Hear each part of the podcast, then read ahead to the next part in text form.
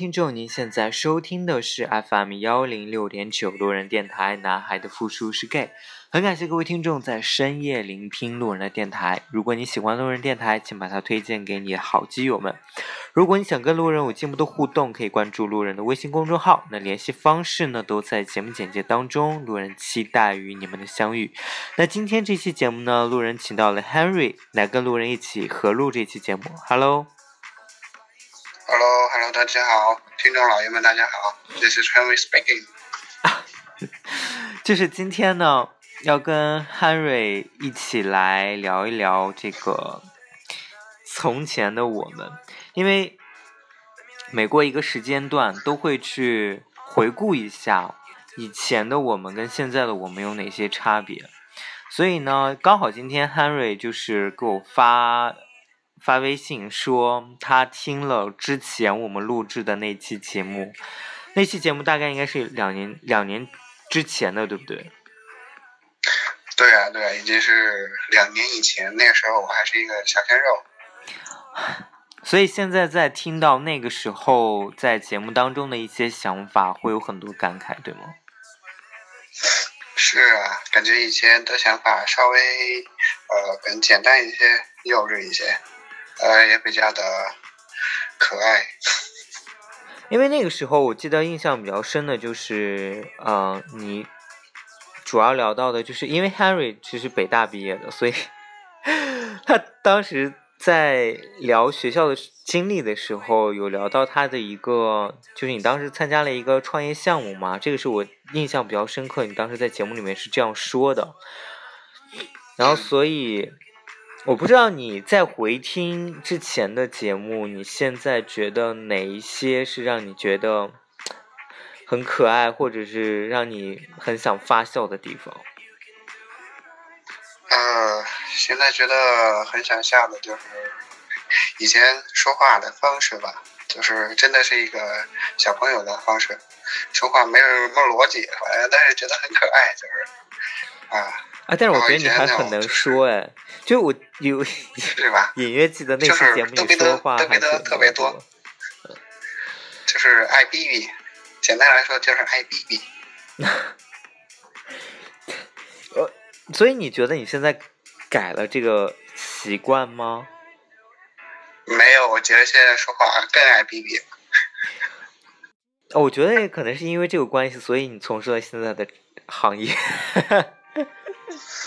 是是很嫌弃我是吧？没有啊，就是不然歧视我们这个行业。我跟你讲，没有，我可不敢。我觉得你们行业可高大上了，嗯，就是会觉得，嗯，我觉得可能是因为你其实真的比较能说，所以啊，是吗？我觉得，我觉得互联网更加高大上呀。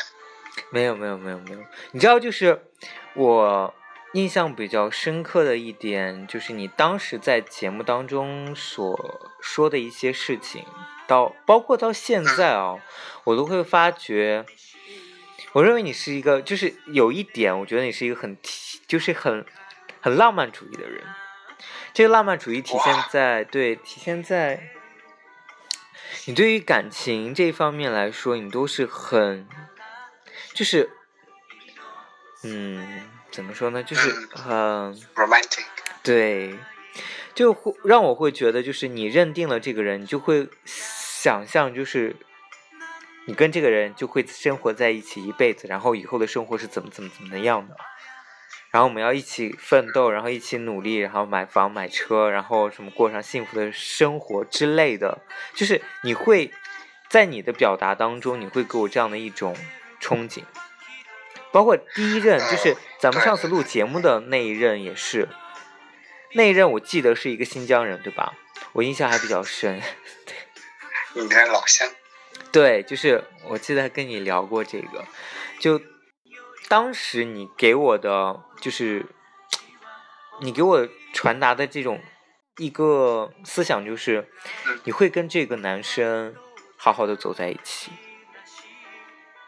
然后你你也会规你也规划了你们以后怎么样的生活，嗯，但是就是你知道，就是我们总是被现实无情的打脸。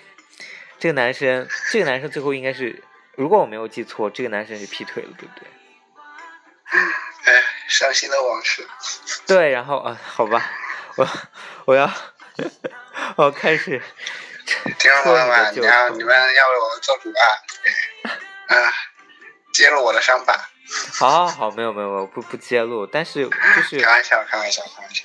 我会觉得你给我一种，就是你是一个对于爱爱情说非常专一、非常浪漫、浪漫主义的一个人。就包括你对你现任来说也是，你给我的说法也是，你们俩会。挣两三年的钱，在比如说在一线城市，然后回到成都买套房子，安定下来过自己的小日子，对吧？对，这是标配嘛。大家可能所有人，我觉得都会有这样的一个考虑和想法，都想稳定下来嘛。所以你那，你现在在听那个时候，你跟新疆人在一起的时候，那个时候的想法，你会觉得，就是会觉得。有点可笑，或者有一点天真吗？嗯，这个方面的话，我觉得没有，因为我现在跟那个时候想法其实是一样的，就无非就是说，呃，换了个对象，换了个人呗。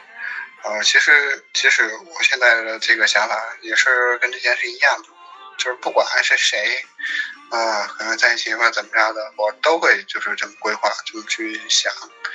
呃，就像你说，可能比较 romantic 一点，或者是，嗯，就是比较死脑筋一点吧，可能也就，在感情方面，我其实的观点和想法呃没有怎么改变。我现在听到以前，我觉得现在我还是这么想的，就不管对象是谁，嗯。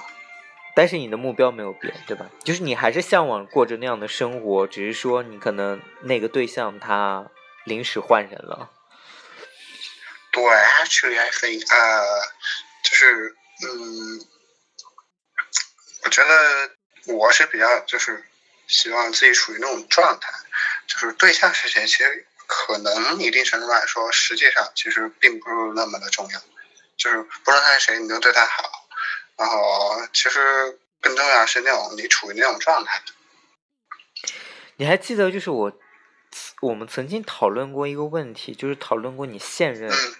你现任的有一种，当时你的感情状态，呃，让我感觉就是，其实你，你好像怎么说呢？就是，嗯，你并没有很喜欢你现在的男朋友，只是你好像。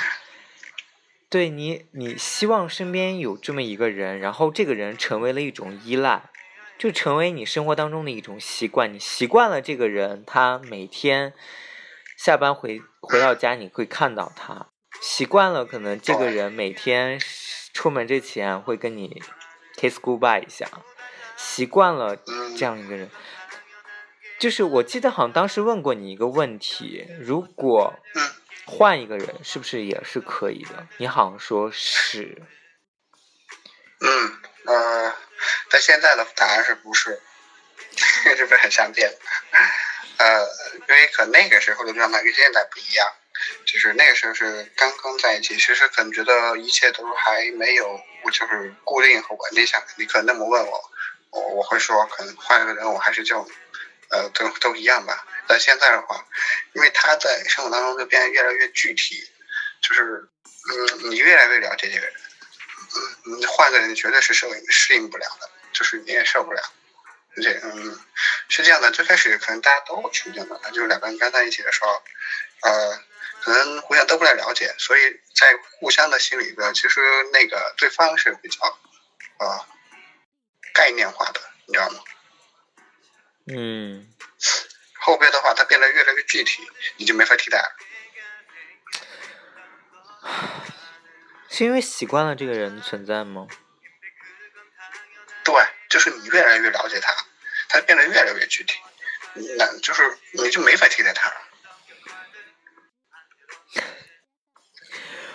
就是可能这个我我是这样的想法，就是可能就就看法可能比较抽象一点，但我觉得，呃，事实上确实是这样的。我明白你的意思，嗯，所以，我主要是，内心总是有一点，就是替你替你觉得会有一点，就是怎么说呢？我很怕又会被打脸，你知道吗？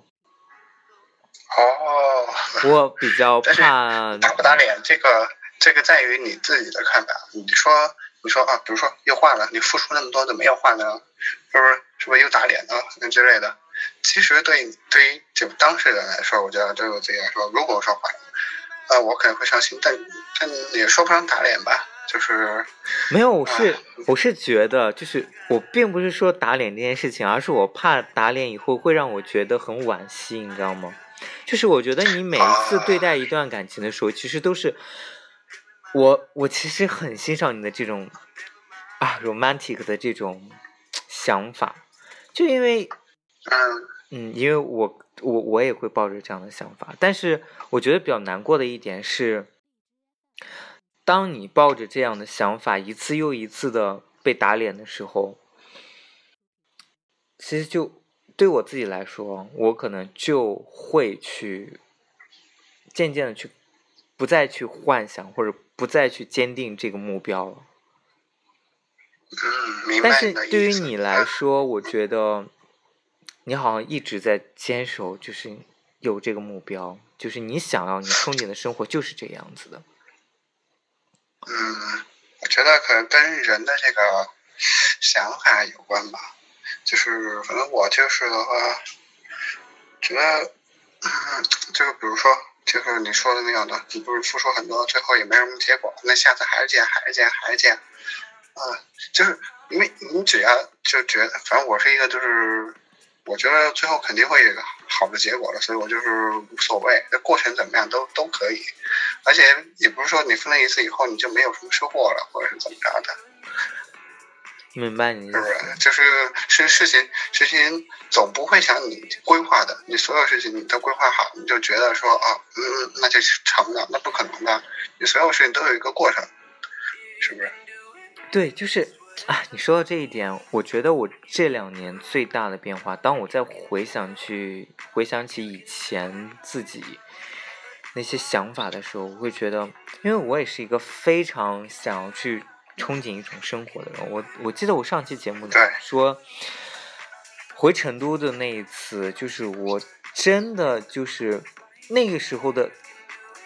当你我在成都的时候，当时的一心想法就是我一定要在成都安定下来，我一定希望自己能找到一个成都的男生，然后跟他一起生活，好好生活。真的那种生活就是，我记得我上一期节目就是真的说过，那种生活就是就是相濡以沫，就是你知道那种感觉，就像。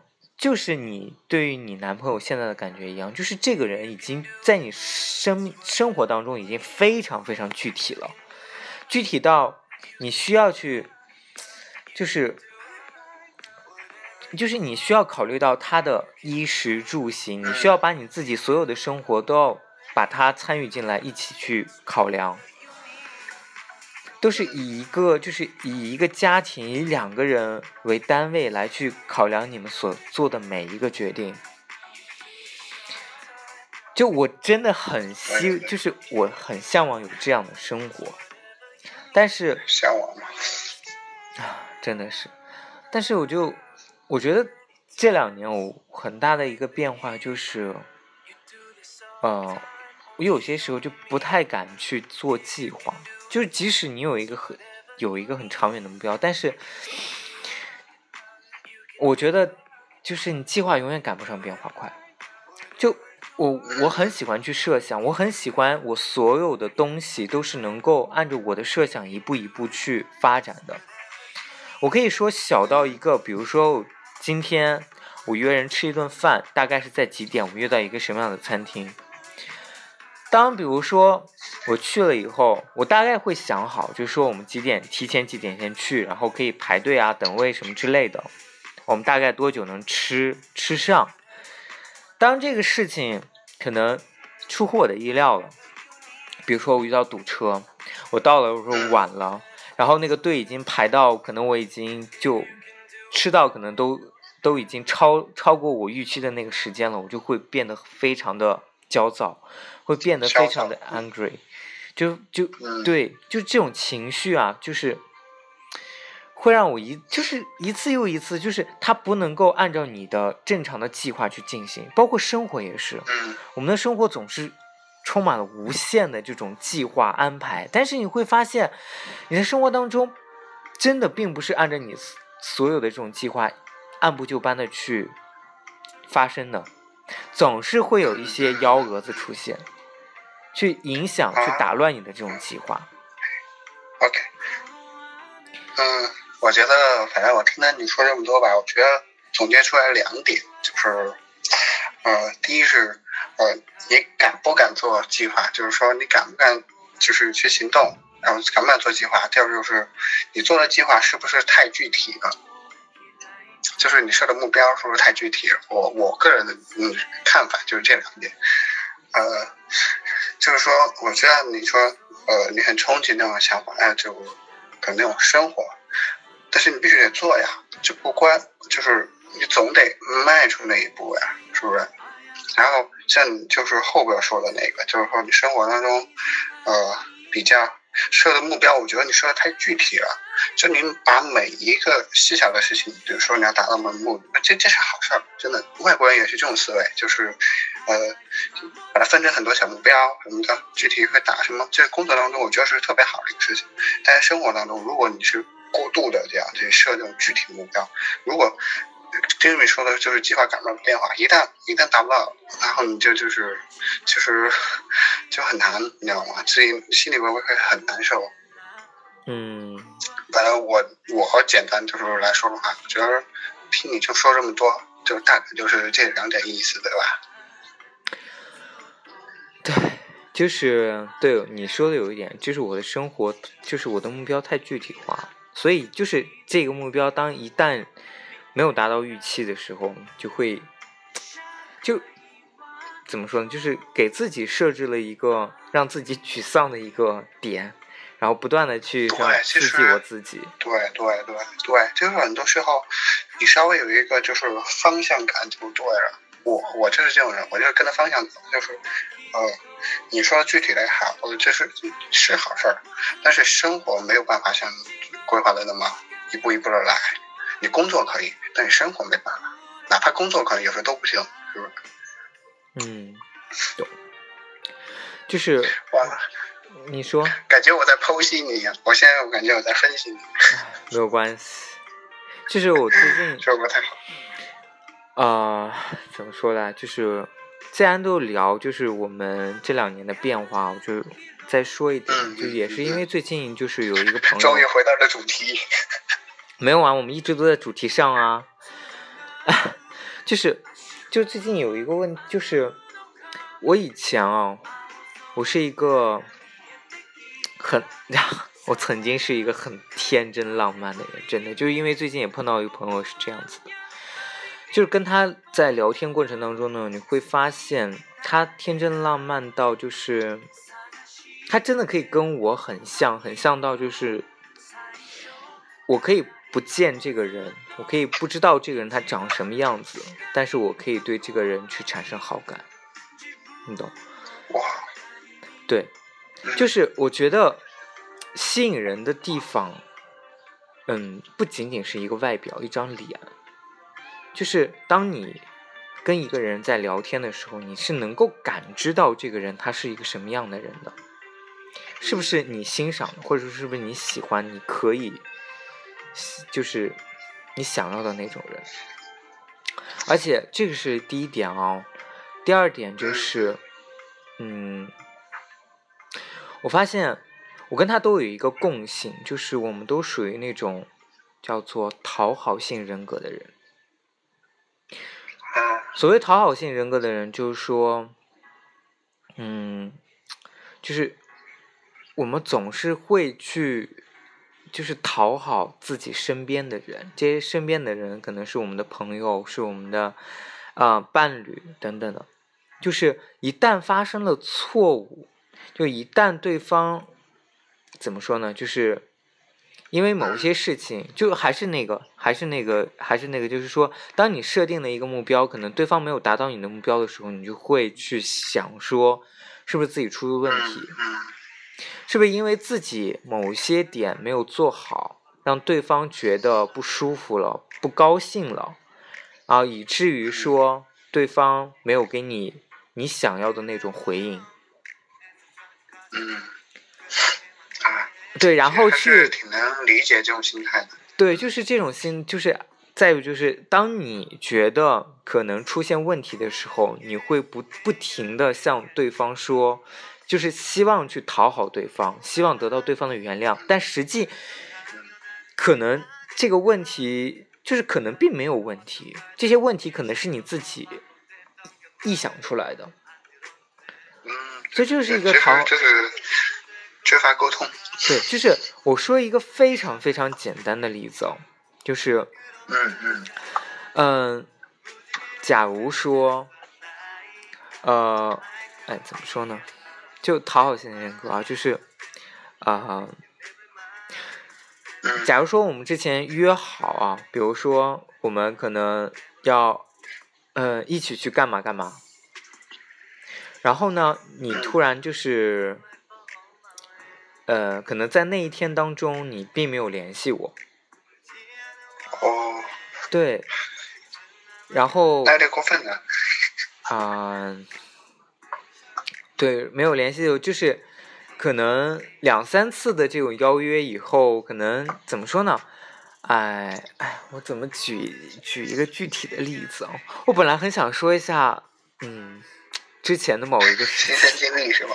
对对对，就是啊，但是这种，哎，我我想一个例子啊，就就怕会被戳穿，然后听到是哪一个人呢？就大概的大概，比如说有这样一个场景，就是，呃，比如说男生 A 他可能啊，比如说第一次请你帮个忙，你帮了他，第二次他。你在朋友圈看到他请了另外一个人去帮他这个忙，他本来之前可能跟你打好招呼，你要再帮他一次，但是他可能找了别人。这时候对于我来说，我就会多想，我就会觉得是不是我哪里做的不好，然后他改变了他的主意，然后我就会，我心里就会有非常多的这种。你知道内心的这种内心戏太多了，我很我甚至可能戏太多，对这种真的是戏太多，就是我可能会去问，主动去问询对方说，哎，我们之前不是约好说你怎么怎么样，然后为什么你改变了主意？是不是我哪里做的不好，然后导致的？嗯，对，就比再比如说，就是可能朋友之间。我认为你是我的好朋友，然后你也把我当成你的好朋友，但我们之间，我们之间就是比如说有一段时间没有联系了，没有你没有联系我，我或者然后我又看到你的生活过得无比的精彩的时候，我就会想说，嗯，是不是对？就是你最近因为最近没有约我，你最近也没有主动联系我，然后你可能约了其他人，然后跟其他人玩的很好，或者你的生活就。没有我也可以过得很好的时候，我就会去又开始要自我反省，是不是我哪里做的不好，是不是我哪里对就是惹到你，然后你所以你最近好像也没有约我或者怎么怎么样，你知道，这种这种感觉其实我我我其实到现在还会有，对，就是那个时候，因为最近。就身边的这个朋友，他真是太明显了，你知道吗？就是，就太让我能够联想到当时的我了，就真的是太傻白甜了这种。所以怎么说呢？现在其实这个这一点，这个性格其实也没有真的完全改好，而且现在这个性格也还是会有。但我知道这个其实挺不好。嗯对，对，就是，嗯。怎么说呢？我觉得其实挺可爱的。我觉得就是很在意别人的看法。其实，嗯，并不能说有什么错，但是我觉得就是其实之前不是跟你也聊嘛，就是多关心一下自己，就别太在意别人。对我就是属于那种太在意别人眼中的自己的那种。嗯，就是我可以活的没有没有太必要过于在意别人，就是呃自己过好了是首要的嘛。你知道就是。因为那个那个朋友，就是最近给我讲他的经历，我会觉得就是他会经常提到他自己很孤独，提到他需要身边有一个人，就是这种感觉，我真是曾经真是似曾相识的那种感觉。就是你知道，你太渴望一些东西，所以你太想拼命的去抓住某些东西，所以一旦这些东西抓不住的时候，你就整个人会很崩溃。所以就会渐渐的形成，就是说你很想要去抓住这些东西，所以你不希望说某些东西从你生活当中去逃离。嗯。所以你就想去守护着这些人。自己主动付出很多东西。对，所以你想要去拼命的去抓住这些人，他们能够在你的身边，他们能够成为你的朋友。嗯。能够就是跟你保持这样的关系。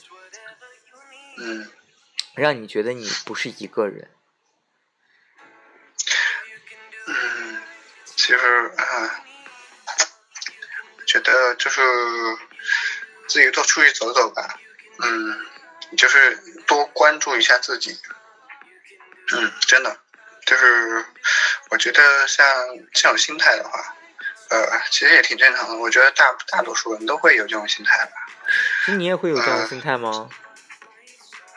嗯，没没，我以前可能会有，现在我觉得以前可能会有一点，因为我我是一个比较啊关注于自己的人，就特别关注于自己感受，所以以前可能会有一些，会有一点，但后边我觉得就是多去发掘自己，呃，别人他在不在你身边，其实真的影响不是特别大。嗯所以其实对我来说这样。所以其实现在你也很适应这样的异国恋吗？嗯，除了其实也有难受的时候，毕竟毕竟还是想啪啪啪嘛。是啊，敢哎，我一直我我之前有没有我之前有没有问过我之前有没有问过你属性的问题啊？我我都可以啊。所以对方也是都可以。对方对方只是他，但是偶尔我也那什么一下，就是。嗯，我懂。就是我今天不是跟你说吗？我觉得你最厉害的一点，就是你最厉害的是一点，就是因为你们之前已经规划好了嘛，就相当于说是你们共同的目标，就是工作两三年以后都会去成都定居，对不对？这是我的目标，拜托也是他的目标好吗？你我觉得你非常厉害的一点就是，我今天还给他说了，我就说，呃，你能把一个重庆人变成一个成都人，我觉得你真是太牛逼了。重庆人、成都人都是一家人。啊，但是我接触的大部分都不是，大部分就是你知道，重庆人跟成都人就是矛盾还是比较大的。呃，可能会有一些脾气不一样。对，就是各说各的好。呃，对我们平时生活也是这样，脾气不太一样，真的。所以现在其实，哎，所以其实你现在已经就是适应了，就是这种状态，对不对？啊。对呀，我都出来三个月了，我都在这待了三个月了。哎呀，最开始一个月特别难受，嗯，现在已经就是人嘛，都是一种就是习惯性的动物，就惰性的动物。嗯，从一个状态进入另一个状态，绝对有一个特别困难的地方，就跟呃咱们主题说的一样嘛，就是从过去到现在，从学校到社会。都是从就是一一个惰性变另外一个惰性，这过程变化是非常痛苦。你们现在有在一起有多久了？一年了吗？呃，让我看看，我忘了。呃，去年哇，这一年多了。哎，那我问你啊，就是你们在一起以后，你觉得对于你自己来说，你有变化吗？有，当然有变化了。我觉得我是一个那种，嗯，我，你说你是那种，就是呃，讨好型人格是吧？对。我就属于那种，就是被讨好型人格。嗯，模模仿，就是呃，就很容易被同被被影响的那种人，就是。我特别喜欢，就是比如说，我跟一个关系特别好，我跟他待久了，我立马就成他那样。所以你的意思是你现在变得跟你男朋友生活习性很像了，是不是？哎，真的有点像，我所以他，所以吃鸡是他带你的吗？吃鸡，吃鸡。啊，吃鸡是他带我吗？怎么可能？哦。我以为是你，就是他，比如说，因为你不是说会被影响到吗？我以为是他先玩，然后啊，我觉得影响就是说那种，呃，你处事的方式啊，呃，说话的风格，呃，跟朋友就是这种交往的方式和日常的习惯，真的会改变特别多。就感觉我以前不是这样的，真的。你看我说话那么吊儿郎当的，以前我可不是这样。啊，是，就是。哦，你说这一点确实有感觉，因为让我，我觉得你以前的北京腔好像没有这么严重，但你现在的北京北京这个腔调非常的严重，就是以以至于以至于让我真的没有觉得你是一个成都人。啊，我这个人很多人都跟我说了这个事情，就说你说话怎么一点口音都没有啊？我说我也不知道。对，就是你的这个儿化音非常的严重。所以，所以嘛，就是我就是一个特别容易被环境影响的人。就我跟谁，呃，就是可能在某个环境待的特别久，呃，然后说话说话这个就是语音语调都会变，包括就是说英语这调都会变，就是就是这样。哎，那其实因为你俩一个是重庆，一个是成都的，所以你你们俩平时交流的时候会用方言吗？不会，呃，就是呃，特别牛逼的时候就说方言，呃，平时的时候还是习惯说普通话。啊，所以他会被你就是就是说那种就是特别特别脏的话的时候，或者是说那种就是呃，就是想表达一下情绪的时候，就说那个四川话。呃，OK，好，哎，你说一句吧。我几把 K。你说一句，就是用四川话来说一句。你想我说什么呀？就是你平常会跟他说的呀。平常说的。就表，比如说表达情绪的。呃，过去睡觉。还真是听不懂，这这是四川话吗？啊，呃，就滚去睡觉。哦。好吧，嗯，所以你觉得他在你的生活当中也会有潜移默化的变化吗？呃，可能会有，我觉得都会互相影响，但我是属于那种被影响比较比较比较多的那方面。嗯，因为有的人他是可能会不管他处于什么环境，他可能都是那种状态。像我就是一旦换一个环境我就变一个人，换一个环境就变一个人，就这样。哎，你觉得你现在安心吗？安心，我可以安心入土了。哎，不是，就这种安心是，就是对你们这段关系。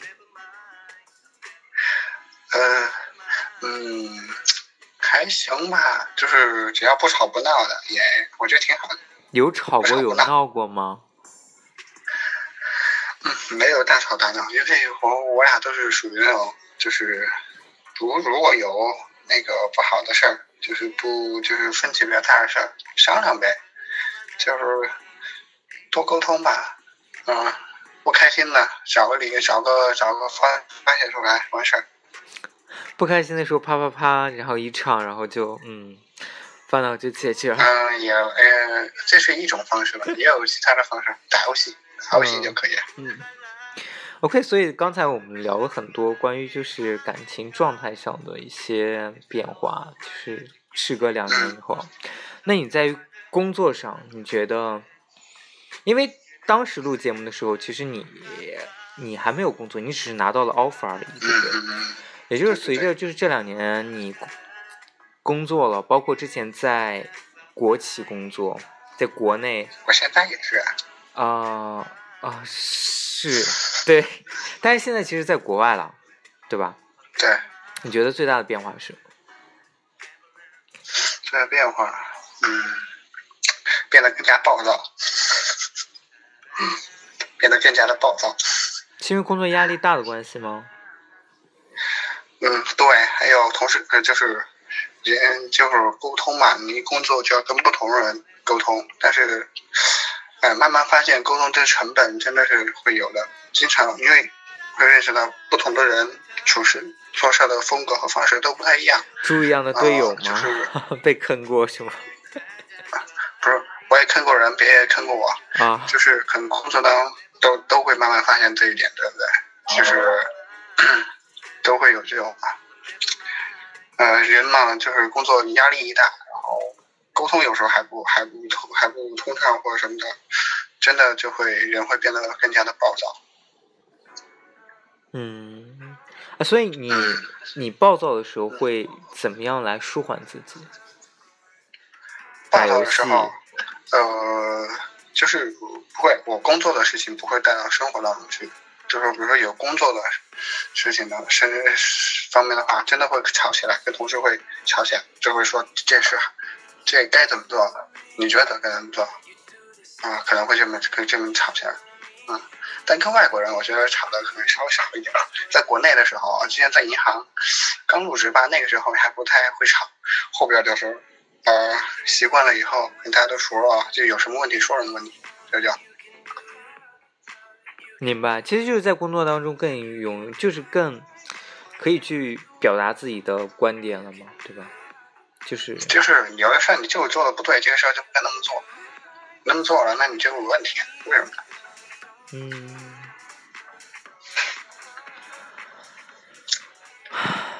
所以现在真的真的哎，真的生活不容易呀！哎，真的感觉工作以后，唉，没有钱。对啊，你说没有钱的时候，我内心已经翻了一个白眼儿了。嗯，心里边卖卖屁。对呀，在国外赚的都是美金好吗？都是刀好吗？嗯，都是刀，那也是钱呀。对啊，我靠！你在国外赚不老少好吗？哎呦，真的不多，我个人感觉真的不多。所以其实，哎，那你在国外，就是在国外的这段时间有出去玩吗？出去玩，周末呗。就因为其实我知道你是一个很爱去，就是去游行的一个人，就旅行的一个人，就你很喜欢骑自行车，然后去各种地方。嗯，我不爱骑车，不是打理，就是，嗯，咱出去玩是，我其实现在越来越宅了。我我越来越宅了，其实是不爱动弹。天哪，你这变化太大了！我靠，我记得有一次，就是我记得你，你好像是经常会出去玩的人，就而且你很爱那些对。现在现在我真的变宅了，真的很宅心。是因为是因为国外，是因为在国外吗？所以你不愿意出去吗？不是不是，就是呃，工作以后我都是属于比较宅的那那种人啊，已经成了一个肥宅了，就是那种感觉。因为我印象非常深刻，你曾经给我，你曾经给我推荐过，说让我去一下安徽的那些古镇，你觉得非常有味道。啊，对对对，那确实很好玩。对，然后，然后后面因为我看你的那个公众号，因为呃写了很多就是各国的这种游记类的这样的一些文章。哇，大大家一定要去关注我的公众号。打个广告。对，有我有我有关注，然后我有看。嗯，对，就是在我的认知里面，其实你是一个非常爱旅行的人，非常爱去体验各种不一样的这种文化，还有这个环境的人。嗯嗯，对，我不知道是什么，真的是现在把你变成这样，哎，生活 啊，生活，好吧。所以，这，哎呦，哎，有一点惋惜哎，我真的觉得，嗯，不过也还好，就是只要这是你想要的状态就 OK。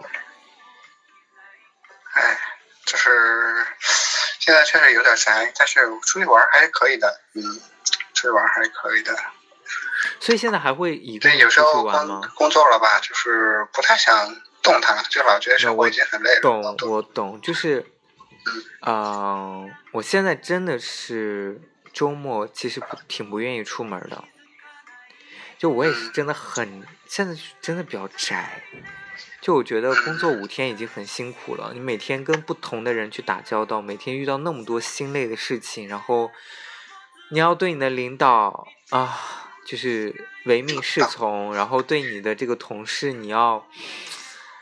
怎么说呢？就是小心提防，就是你还要听到很多其他的一些公司同事的一些八卦新闻，你会会产生各种各样的一些负面的情绪啊，这种情绪真的很很会影响到，还是会影响。你说工作跟生活分开，但其实真的很难分开，呃还是或多或少会影响到生活。就是说，嗯、对对对，但工作上的情绪和事情，你可以尽量去避免带到生活当中，是不是？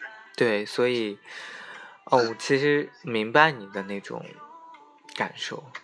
对，其实我现在也很宅，很宅，很宅。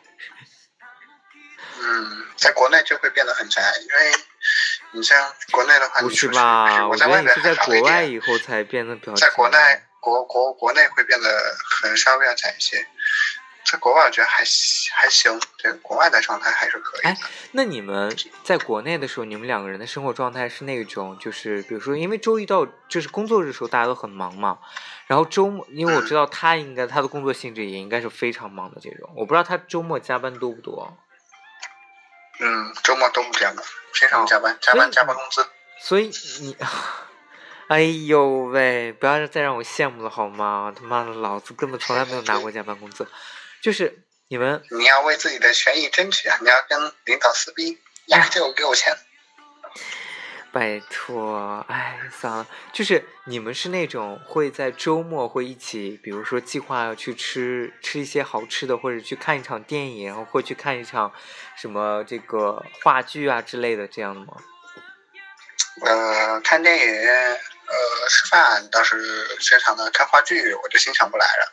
不，我的意思就是你们是周末会一起共同计划我们要一起出去干嘛干嘛，而不是窝在家里的这种人吗？嗯嗯，计划谈不上，就是说，哎，要不出去看个电影吧？啊，走走走，就这样。啊，嗯，不会太过于就说，哎，周末要去哪儿去哪儿，呃，不会这么计划。嗯，不会有一个我知道个有的人会，不会有一个那种，比如说有一个到了我们就是很很很随缘的，很佛系的，好吧。哎，那会做饭吗？不会做鸡吧？我操，都我做。就你们也不会，比如说某一个假期会一起去话说，哎，我们可能去周边哪个地方，我们去玩玩上几天。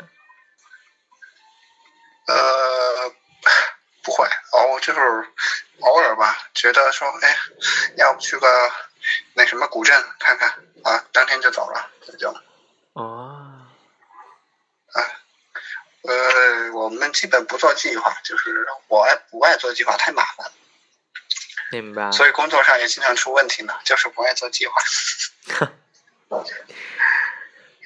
哎，那你觉得你这样的性格是之前养成的吗？本来就是这样，哎我觉得我一直都是这种人，一直都这样没有出息。拜托，你是七中毕业的好吗？拜托，你是 北大毕业的好吗？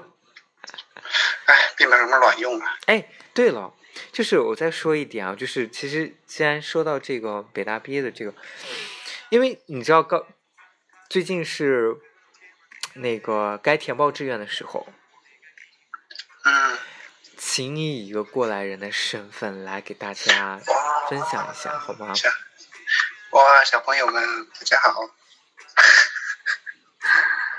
过来人填志愿就是，呃，先选专业，再选学校，是不是？选自己喜欢的，别他妈听别人的啊、好吧，啊！说脏话了，不好意思。没有没有没有没有没有，就是不不是说脏话的原因啊，就是我可能，就是我可能跟你的点不太一样哦，就是我觉得第一点一定是先选城市，哦，你的目标你想要去哪个城市？北上广还是其他的城市？嗯，就是你要有这样的一个目标，我觉得选城市是优先于在选学校和专业之前的。哦，嗯，对，就是我，你如果很拔尖的话，你如果你如果是对，你如果像 Henry 一样是能考北大的人，那我觉得你没有没有没有没有什么太大的这种忧虑了。就是我我想说的是那种，可能你刚过重本线，就是你你对，就是你进不了非常名牌的前前三所学校的这种。当你再去选择的时候，还有包括那些，比如说你可能考到二本院校的这些孩子，我我的第一个就是希望你们能选择的是你要选择一个好的城市，然后再是，其实第二个其实我觉得是好吧，是是学校了学校，然后第三个是专业。为什么会这样说啊？第一个是城市，就是城市很重要。为什么城市很重要？就是因为我们现在就是城市的发展对，就是城市的发展对一个人的认知真的是非常不一样的。就拿拿我可以嗯举一个稍微极端一点的例子啊，比如说拿北京跟乌鲁木齐来对比，那真的是天差地别的。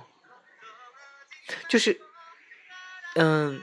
你在一个一线城市里面，你享受到的，就是便利性，就是这种基础设施也好，享受到这种思维也好，享受到这种政策待遇也好，一定是第一，就是第一手的，最一流的。你能接触到的人也是最一流的，就是这种这些环境能够影响你的一些思维方式。嗯，这个是，所以我觉得是你要选城市的第一点，然后第二个再是学校，学校，学校我不会说，我觉得学校让我印象最深刻的就是在你的这个就业上。我是川大毕业的，你是北大毕业的，咱们俩的学历你是 C 大毕业的，我是 P 大毕业的。这样说，C 大毕业是什么鬼？我是 C 位的吗？我是站 C 位的吗？C 位，C 位出道。对呀、啊，就是就是在一些嗯、好的这些这个公就好的公司里面，他去选择人才的时候，你的你的学校一定是你的第一个敲门砖，一定一定一定是这个样子的。就是我真的说一些啊，我跟你说个很现实的话啊，就是，嗯嗯，假如说华为来我们公司招招人，你来我们学校或者电子科大来招人的话，你只要是个研究生毕业，基本上你就能过，基本上都会要你，没有问题。但是如果你是一个二本院校，人家就要打上一个问号了，人家就会啊，可能对你要挑三拣四了，懂我的意思吗？就是说学历，就是学校，其实挺重要的，但是嗯，对，就是还是很重要的。第三点才是你的专业，因为我特别想说专业这件事情，因为我想强调的一点就是你所你在大学里面。学到的专业真的不一定是你未来以后的真正的就业方向，而且你会发现大学里面很多你在课本上、你在课堂上学到的东西，可能在你实际的工作当中其实都是用不上的。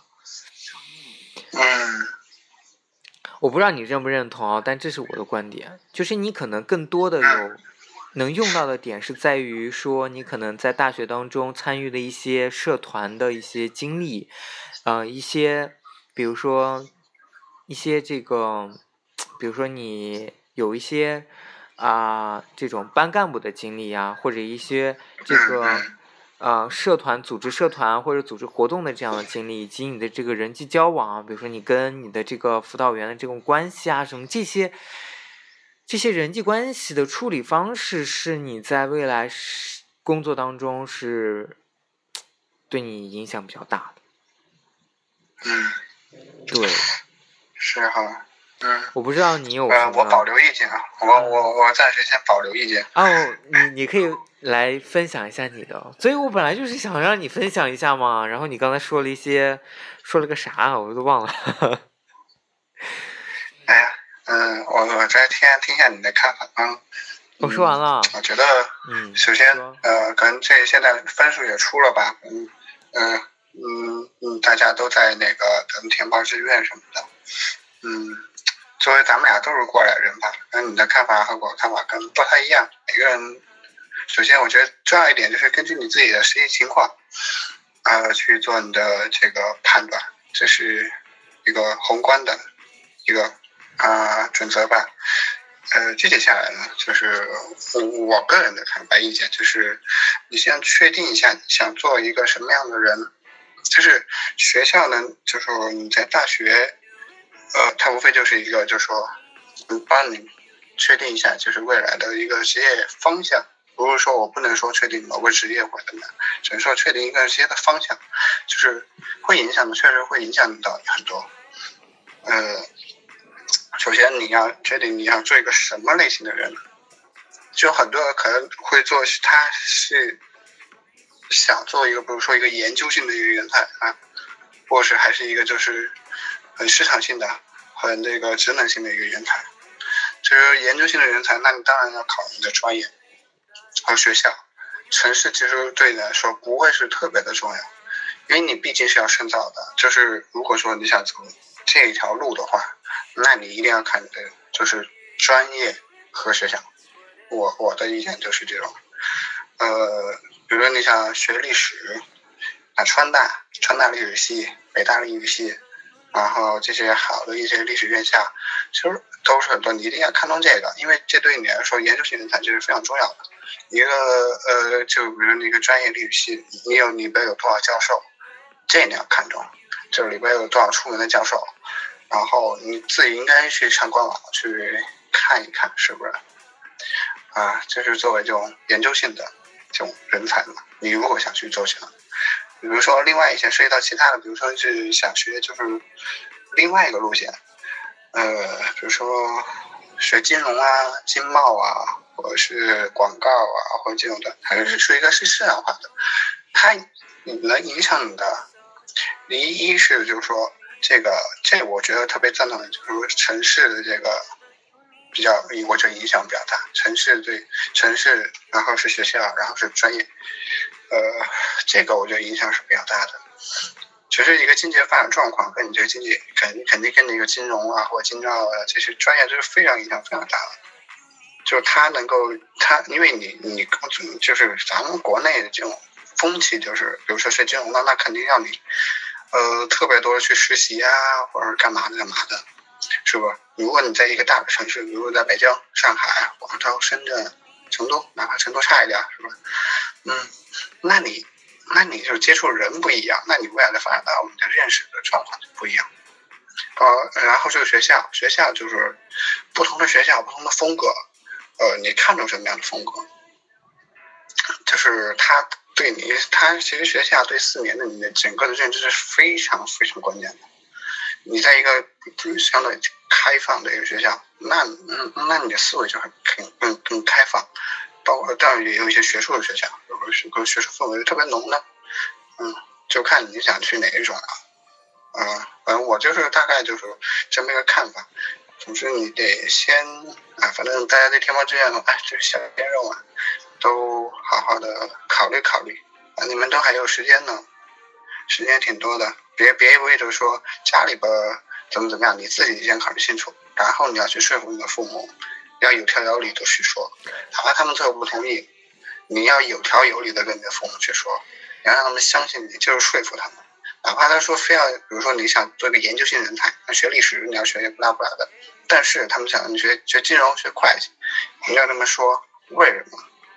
呃，包括你要你你，包括你自己要先挑出来你想去哪个学校说服他们。你知道我终于发现我跟你不一样了，我跟你代表的是完全两种不一样类型的人，懂吗？就是在高中阶段其实是两种不同的，你是那种。啊，你属于真的是很拔尖的那种人，就是优等生。这种优等生呢，他完全知道他自己想要什么，他完全知道他自己喜欢什么样的专业。所以，就是 Henry，他告诉你的是，你通过你自己兴趣，然后去发现你能够上的学校，再去慢慢的去，就是往后延伸。但是我的出发点跟你不一样，就是你代表的是优等生，而我刚才所说的，我代表的是跟我当时是一样的，就是你是中不拉的学生，或者你可能再稍微可能垫底一些的这种学生。这些学生其实你就这样说，说白一点，他们考上这个学校，他们只是单纯进了这个学校，他们并不是说对这个专业有多么的这个热爱，因为其实。你你你想，这么多的考生，不是每一个人都很清楚他自己想要什么的，就包括你，我就因为我是偏远地区的孩子，所以我真的非常能够了解这些孩子在高考毕业完以后，他们可能就已经完全放空了，他们就觉得人生就是已经完成了一道坎儿，下一道坎儿该怎么样，他其实是完全没有概念的。就包括我一样，就是我想当时想要读什么样的专业，其实最后我的专业是被调剂的。我学计算机完全是被调剂到这个专业的。哦，计算机，计算机还好，其实。现在你看起来可能还好，但当时你是完全没有概念的。所以我我我我给大家说的就是，我代表的是那群，就是咱们俩真的是代表不一样的人群。我代表的是属于那种，可能吧。对，就是你可能还不知道自己想要什么的，不知道自己擅长什么专业的，你可能只是想说，我想去找一个，我想去学一个未来可能以后就业形势好一些的，就是能赚钱的这样的一个专业。你可能只有这样一个想法，但是你真的不知道自己可以做什么，喜欢偏好什么。其实。你都是自己有一个不确定性在里面的，所以我的建议就是给这些孩子们，就你的建议是给那些优等生们。其实我觉得是代表了两种不太一样的人，对。但总的我觉得来看的话，也有一致的地方。嗯。呃，毕竟你要上学，呃，你总不能说你混吧，你这你你是不是？不能说，因为就说你可能这次发挥不好，或者考的不好，然后你选一个什么专业，你就想混过去，那不行。OK，好了，那就是我们今天也录了将近一个小时了，就是聊了很多关于以前的事情以及现在的一些变化。我觉得我始终坚信一点，就是说。不管怎么样，我们的人生一定是以一个盘旋式、是盘旋上升的这样一种状态去前进的。就我们还是在不断的进化的变，越变越好。但这个变化当中呢，是伴随着很多的这种磕磕碰碰的，所以它是一个螺旋式的这么上升的一个过程。